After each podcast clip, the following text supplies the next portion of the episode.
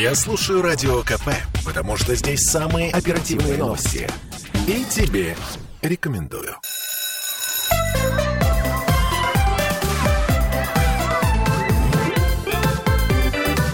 Родительский вопрос. 11.03 в Петербурге, и мы начинаем родительский вопрос. Сегодня с нами психолог Элина Дианова. А, здравствуйте, Элина. Доброе утро. С вами ваш позитивный психолог, хотя тема сегодня не очень позитивная. Ну, мягко скажем. Сегодня мы оттолкнулись от новостной повестки, которая, собственно, до сих пор еще э, живет, к сожалению. А, мы в прямом эфире 655-5005 наш телефон. Если хотите, звоните. Если хотите, пишите. Трансляция ВКонтакте есть. Э, и также плюс 7 931 398 92 92. Это WhatsApp и Telegram. Мы говорим сегодня о том, э, что произошло у нас, например, э, в коррекционной школе Василиостровского района номер 4. А также, значит, я напомню просто, что произошло для того, чтобы нам быстрее войти в курс дела родители записали на аудио, как э, учителя травили первоклассников, инвалидов из школы номер 4 в Петербурге. Э, проверяют сейчас в Следственном комитете, идет проверка в, в прокуратуре. Э, Значит, родители из дополнительного класса обвинили классного руководителя и логопеда в оскорблениях и избиении учеников. Педагоги до последнего отпирались, пока э, не записали издевательство на диктофон. Вот. И сейчас э, э, возбуждено уголовное дело пока идет следствие. Значит, также Следственный комитет проводит проверку по факту избиения детей в частной школе в Адмиралтейском районе. Об этом стало известно после того, как в детскую больницу попал 10-летний мальчик, ученик этой школы. По данным следствия, школьник получил травму в частной школе, расположенной в квартире одного из домов на Садовой улице. Вот. И когда следователи начали проверку, то выяснили, что еще как минимум три ученика этой же школы пострадали от физического насилия в школе.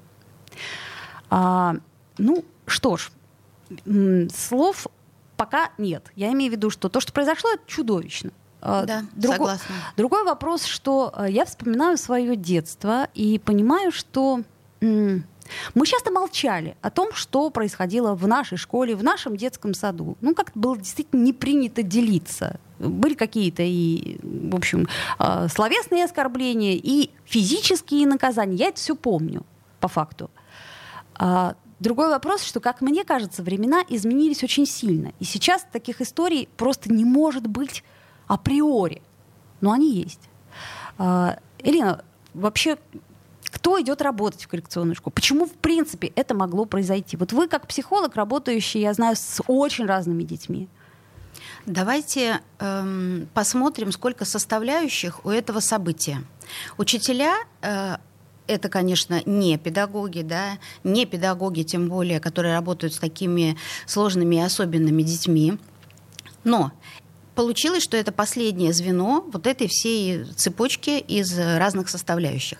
В этой цепочке руководство школы, в этой цепочке руководство управления образования, районное, ну, не знаю, как городское, да, теперь уже дошло, наверное, дошла информация и до городского, э, родители и сами дети, но дети поскольку они особенные, они не все могут э, рассказывать. Э, некоторые из них плохо очень говорят, некоторые из них не в состоянии проанализировать что-то. И поэтому родитель, он как бы особенно настроен на такого ребенка и считывает информацию по каким-то другим невербальным признакам. Ну что, насколько я понимаю, произошло. Угу. Что и произошло, да.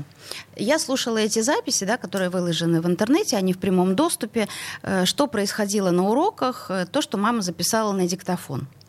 Учителя, э, беседуя друг с другом и окрикивая детей, совершенно циничны, совершенно не эмпатичны.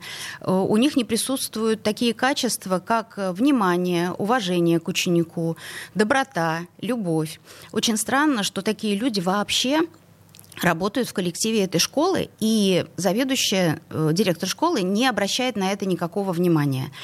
Э, педагоги-дефектологи — это как бы всегда была особенная каста. Это те люди, которые осознанно выбирают себе такую профессию, где они будут выступать в роли помогающего, направляющего и адаптирующего взрослого. То есть, короче говоря, э, педагог коррекционной школы, неважно, там, логопед это учитель, там, в данном случае классный учитель, это чуть больше, чем обычный учитель. Я правильно понимаю? То есть он должен обладать большими навыками, больше эмпатии, большим количеством знаний, э, и, соответственно, у него должно быть гораздо больше внимания к своим ученикам, чем у обычного педагога в обычной школе, к примеру, да? Да, вот смотрите, так. на уроке там по записи там несколько педагогов одновременно. Это норма коррекционной школы. То есть так и должно быть. Но... Так, так и должно быть. Маленький состав класса, да, там от 5 э, до там, 8-10, и из этого состава еще там надомные будут дети, обучающиеся на дому.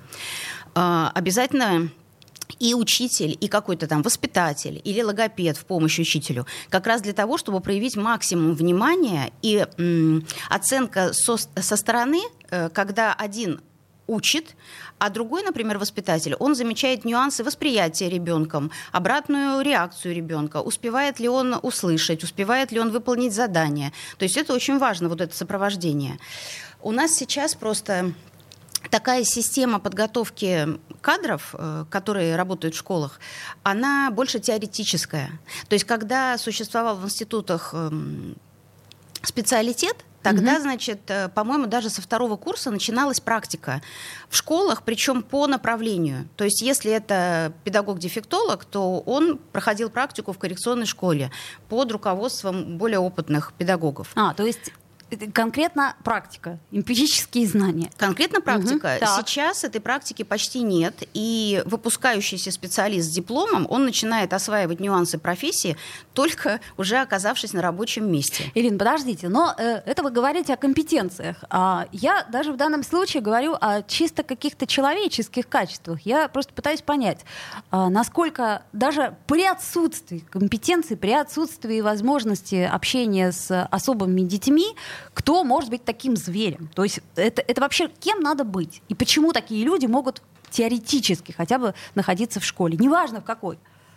Я с вами совершенно согласна. Сама система обучения, да, это все равно система ну, давления в чем-то, да, где-то дисциплины, где-то еще чего-то. А, педагог, который вынужден использовать э, какие-то методы границ, э, повторений, требований от ученика. В коррекционной школе он должен обладать максимальным чувством эмпатии, максимальным чувством доброты и максимальной любовью к этим детям. К сожалению, э, то, что мы услышали, там вообще полное отсутствие любви и уважения к ребенку. Угу.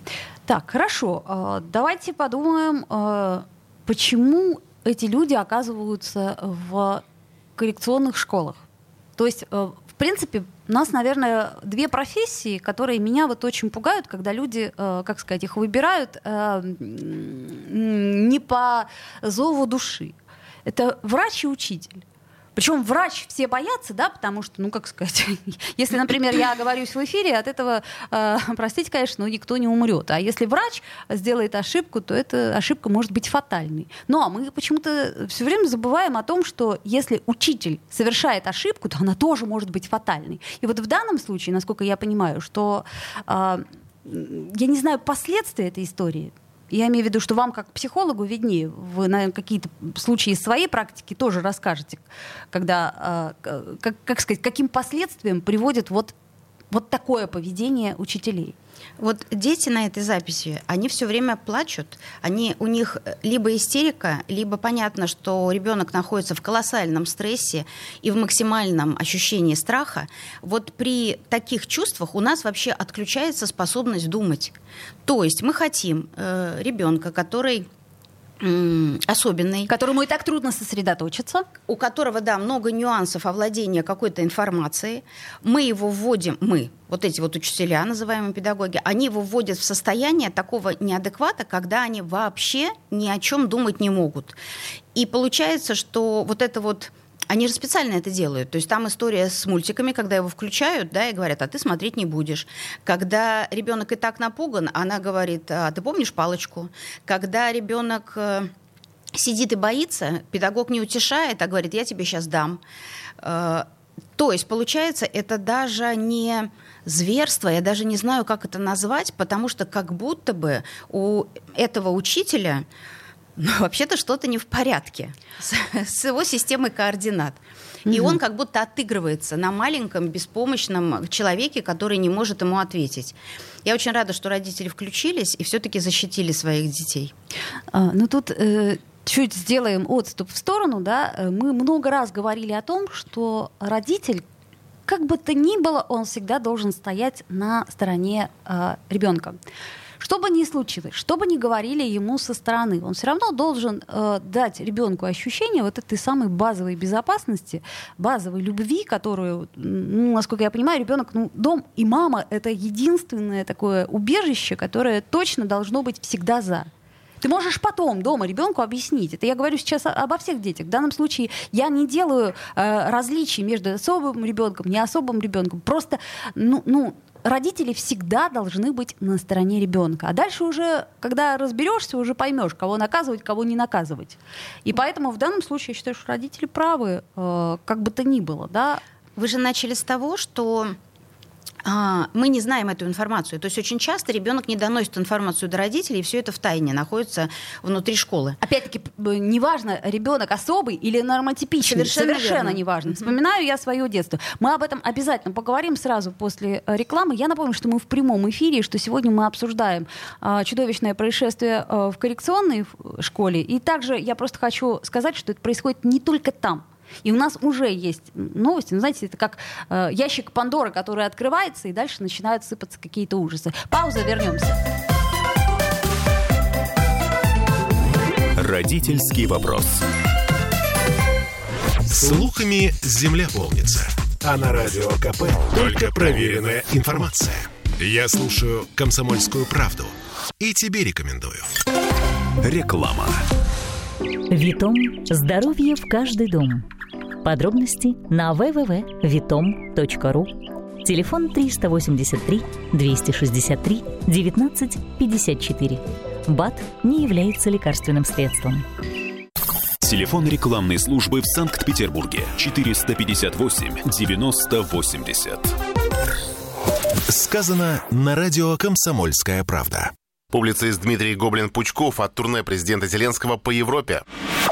Ну, давай теперь тебя как мартышку на базаре там провезут с балаганом по Европам. Что это изменит? Это вот попытка всех уговаривать, давайте будем деньги давать. Ну, то есть раньше деньги давали просто так, и все всех устраивало, а теперь, видимо, не дают. Надо мартышку на веревке протащить, посмотрите, как она плохо выглядит. Разжалобить надо людей, разжалобить, понимаете? Посмотрите, как у нас важно, как он вот ничего не боится.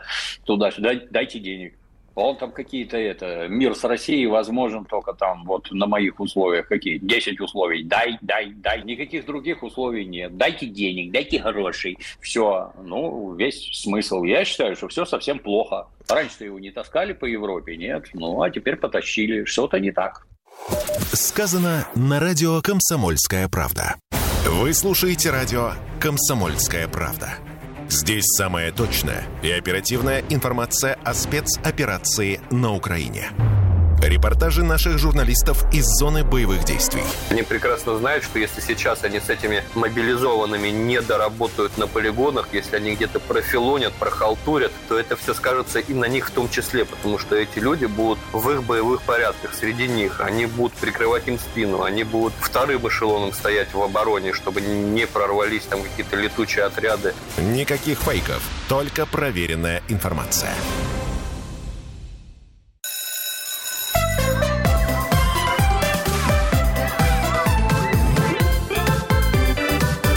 Родительский вопрос.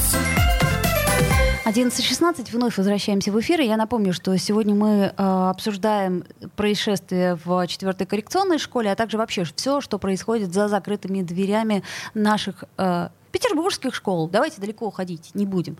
И э, я напомню такую интересную вещь, которую мы все время забываем, что ребенок, он не имеет опыта он не имеет опыта нахождения где-то там.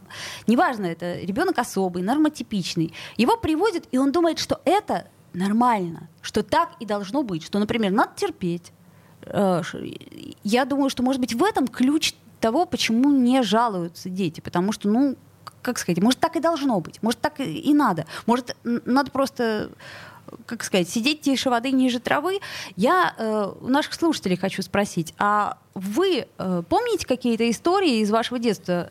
Может быть, э, учителя тоже как-то не слишком хорошо или воспитатели в детском саду э, обращались конкретно с вами? Не обязательно их описывать, но просто можно написать «да», «нет». Э, плюс 7 931 398 92 92 это такой анонимный WhatsApp, Telegram. А есть э, трансляция ВКонтакте, пожалуйста, и 655 5005 телефон прямого эфира. Э, Елена Дианова с нами сегодня, психолог. Элина, э, разве нет? У ребенка действительно нет выбора, потому что он еще не самостоятелен для того, чтобы обеспечить себе ну, должный уровень существования. То есть он зависим от родителей, но в школу родители не допускаются. И там, получается, ребенок зависим от э, учителя, от воспитателя, от ее реакции, от оценки от э, нравится он педагогу или не нравится он педагогу. И получается, То есть такие простые оценочные категории, да? Да, и получается два государства. Одно родительское, а другое школьное.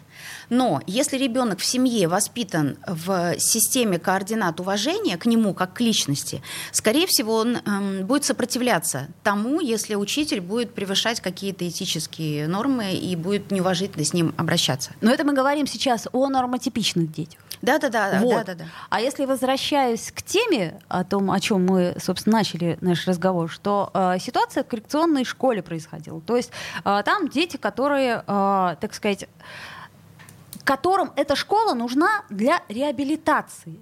То есть эти дети, они могут стать спокойно полноценными членами общества. Все будет нормально у них, потому что, э, насколько я знаю, программа по которой учится конкретно этот класс, она вполне себе жизнеспособна и э, адаптируема полностью. А у нее и цель вот этого обучения адаптировать ребенка к самостоятельной социальной жизни. Это цель коррекционной школы, а не другая никакая другая. То есть все остальное вторично.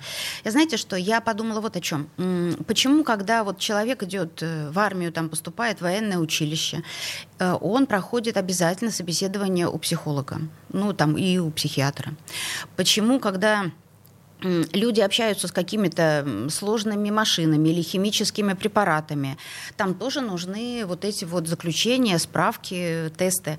Но почему, когда идет педагог в коррекционную школу, где очень быстро происходит профвыгорание? Э, не может ударить ребенка тот, кого не били, например, в его семье или в его детстве. Конечно. Не может оскорблять ребенка тот, кто сам не был подвергнут оскорблениям. У меня такое впечатление, что как будто туда идут работать те, кто хочет на этих детях отыграться за свое ужасное детство. Ну, Или... как вариант, например, как вариант. Только другой вопрос, что э, это так страшно и так чудовищно, что даже э, трудно об этом говорить. То есть получается, что менять нужно в целом систему, да? То есть, э, насколько я понимаю, сейчас многие высказывают мнение, что им мало платят. Вот э, я, когда вы меня сюда пригласили, да, посмотрела обязанности учителя начальных классов. Там их очень много. И они все, значит, вести дневники наблюдения, заполнять журнал, готовиться к урокам, писать конспекты, проводить там классные часы, э, образовываться, семинары, значит, все это родительские собрания. Там нету ни одного пункта относительно отношения к детям и задачи учителя как педагога и как человека, который формирует э, будущую личность. Ни одного. И поэтому система критерий хороший педагог или плохой, она основана на том, у кого толще папочка и лучший список вот этих вот достижений. К слову сказать, эта школа, она получила звание э, лучшей школы там чего-то, чего-то, чего-то этого года, да, то есть, э, видимо, папочки, как вы это говорите, они все были э, в норме и все было подготовлено. И не вызывало ни у кого никаких сомнений в том, что там очень прекрасные педагоги работают и делают свое дело. Я еще посмотрела, мне очень нравится цитата цитаты Антона Макаренко, да, нашего известного педагога. Педагогическая поэма. Там очень много он говорил, и я посмотрела то, что он говорил о счастье, ой, о любви. Любовь должна обогащать людей ощущением силы, и она обогащает. Так вот, вот с такими детьми воздействие на ребенка и то, что действительно эффективно в его обучении, адаптации, образовании, это только любовь. Алина, но смотрите, мы же не можем в должностных инструкциях прописать любовь. То есть у нас есть некий э, свод правил, которые, как, как сказать, э, педагог должен... Я просто э, уверена в том, что там не прописано нельзя бить детей.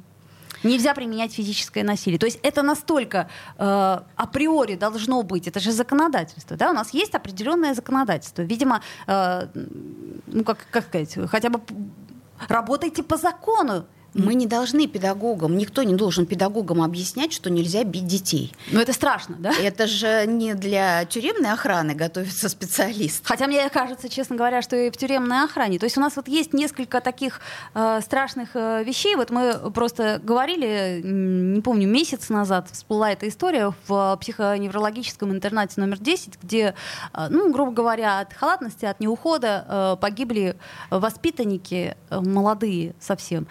Э, я не то чтобы обвиняю в данном случае учителей этой школы, э, штат того психоневрологического интерната. Я просто не могу понять, почему люди тратят свою жизнь, да, у нас рабочий день, ну, по Гзоту 8 часов, по-моему, на то, что они не любят, ведь жизнь же проходит. Вот мне кажется, что там какие-то психиатрические выступают уже мотивы, когда человек получает удовольствие от того, что он унижает ребенка, от того, что он проявляет свою власть, от того, что у ребенка нет выбора, я могу с ним делать все, что угодно. Эм, вот вы напомнили про этот интернат, да, я его тоже хорошо знаю, потому что там находился мой родственник. И когда человек взрослый, погибли же там дети. То есть когда он взрослый, и его навещают, э, то он может, ну, все-таки чему-то сопротивляться, да, да где-то что-то высказ... передать. Да, что-то передать, где-то ему не нравится, он будет высказывать свое мнение. А вот эти вот дети, которые там были, они же изначально поступили, ну, это отказные дети. То есть они никогда не, по... не получали пример, что их мнение имеет э, силу, они имеют право голоса, они могут отказываться и говорить нет. У них нет такого опыта вообще в жизни. Ну, э, да, тут Видите, э, если мы рассматриваем сейчас ситуацию с коррекционной школой, то тут были родители. И опять-таки, и это не спасло, понимаете? То есть э, я к чему говорю, что вот э, эта история случайность я имею в виду случайность, то, что она всплыла на поверхность. А мы узнаем такие истории, когда происходит что-то вообще как бы... Когда активные родители, родственники и так далее и тому подобное, или просто неравнодушные люди, как, э, например, э, в истории с психоневрологическим интернатом, когда э, они высказывают это в публичном пространстве. Но мы же это узнаем, когда происходит что-то криминальное. Вообще это криминальное. Это нарушение, ну сейчас уже, да, подозрение на то, что нарушение уголовного закона, уголовного э, под уголовное право попадает. А вообще-то это преступление педагогическое, ну, без сомнения. И будет удивительно, если вот эти педагоги э, после разбирательства, например, э, будут уволены по собственному желанию. Этого не должно быть. Ну, Такие педагоги с... должны дальше, дальше не быть педагогами. Следственный комитет вроде как э, возбудил уголовное дело, будем следить за этой ситуацией, как обычно мы говорим, журналисты. Э, я просто к чему говорю? Я все-таки не могу понять, неужели у нас, э, что нам нужно менять глобально в системе? То есть я так понимаю, что если будет э, чуть больше зарплата, ну, глобально она больше не будет. Ну, потому что откуда вообще, в принципе, взять деньги в образовании, да? Ну, это понятно. То есть э, и так уровень зарплат у нас примерно у всех плюс-минус одинаковый. И тут не только в зарплате дело. Вот э, в психологии есть такое понятие э, человек-спасатель. То есть он выбирает помогающую профессию и получает от того, когда он помогает, удовольствие. Это вот санитарки в больницах, это люди, которые в хосписах работают, это те, которые с пожилыми людьми вот в таких вот интернатах работают.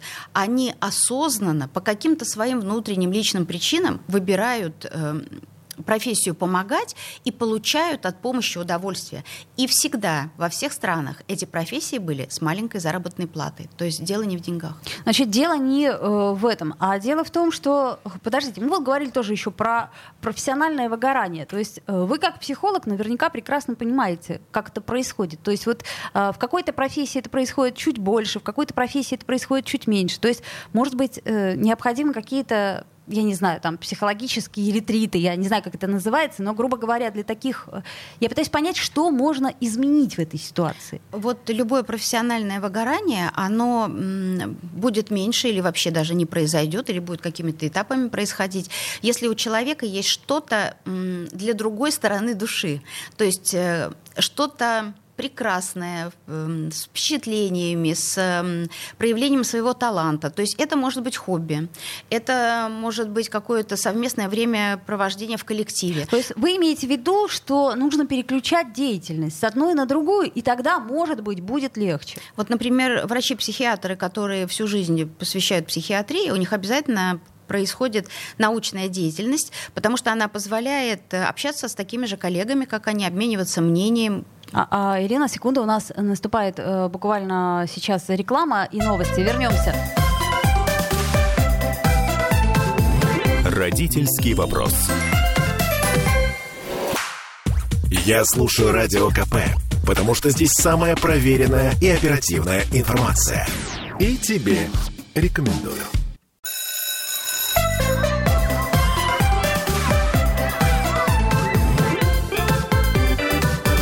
Родительский вопрос. 11.33 вновь возвращаемся в прямой эфир. А, хочется просто возопить. Макаренко, Януш Корчик, где вы? Вот почему сейчас таких нет? Ну неужели сейчас нету нормальных учителей? Неужели нету э, людей, которые э, работают в системе, вот, вот в этой страшной системе, да, где, по сути дела, нужно э, как можно больше отдавать себя там. Ну, в общем, мы можем говорить множество высоких слов, но они все будут пустым звуком, если происходит такая история. Профвыгорание. Мы вот на этом закончили и еще хотим все-таки э, договорить. Э, Елена Дианова с нами сегодня, психолог, э, насколько я понимаю, Елена, вы много работали и в таких заведениях, и с такими детьми. У вас есть практика по этому поводу. Да-да. Коррекционная школа, руководитель, который стоит во главе, он понимает все эти особенности, нюансы и опасности для педагогов относительно их собственной нервной системы и их личности. И вот это профвыгорание его можно предотвратить. Но это делает не сам педагог, а это это руководитель организует выезды какие-то, может быть, совместные праздники, может быть, э, педсоветы, которые интересны будут по темам, не обязательные там в списках, да, а кто-то хочет поделиться, например, какой-то новой информацией, которую узнал. Может быть, какие-то другие формы общения, там, э, что-то записать, э, что-то снять, что-то сфотографировать. Может быть, совместное с детьми. Обычно эти мероприятия, они очень интересные, когда и учителя, и дети, они в одном контексте подготовки какого-то мероприятия, мероприятия, праздника, события, чего-то такого.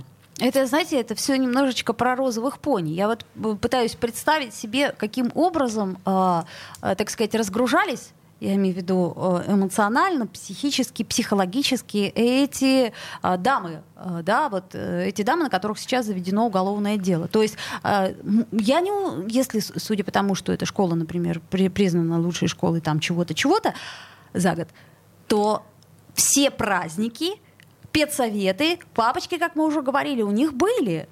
То есть что-то в этом, как-то, может быть, эта система не работает? Может... Система не работает, и монстры, они появляются тогда, когда они все время э, получают безнаказанность.